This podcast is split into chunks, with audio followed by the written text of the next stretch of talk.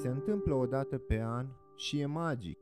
Este de departe singurul moment din an în care tot mai mulți oameni simt nevoia să facă o faptă bună, să aducă bucurie pe chipurile celor mai puțin fericiți. Din ce au, din ce sunt, reușesc să împartă bucurie și speranță acolo unde este nevoie.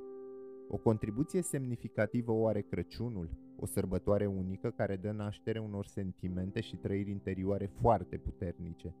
Crăciunul, reprezentat de nașterea Domnului, aduce la suprafață de undeva din adâncul sufletului nevoia primordială a omului de a fi parte din creație și manifestarea acestei nevoi prin frumosul obicei al darului. Crăciunul este singura sărbătoare din an sub semnul darului și aduce ca prin miracol tot mai mulți oameni la o singură masă, masa darului. Crăciunul este sărbătoarea bucuriei, o bucurie trăită intens de cel care dăruiește și de cel care primește darul. Crăciunul este sărbătoarea care ne aduce aminte că toți suntem copiii unui singur pământ, unde toți ne întoarcem mai devreme sau mai târziu.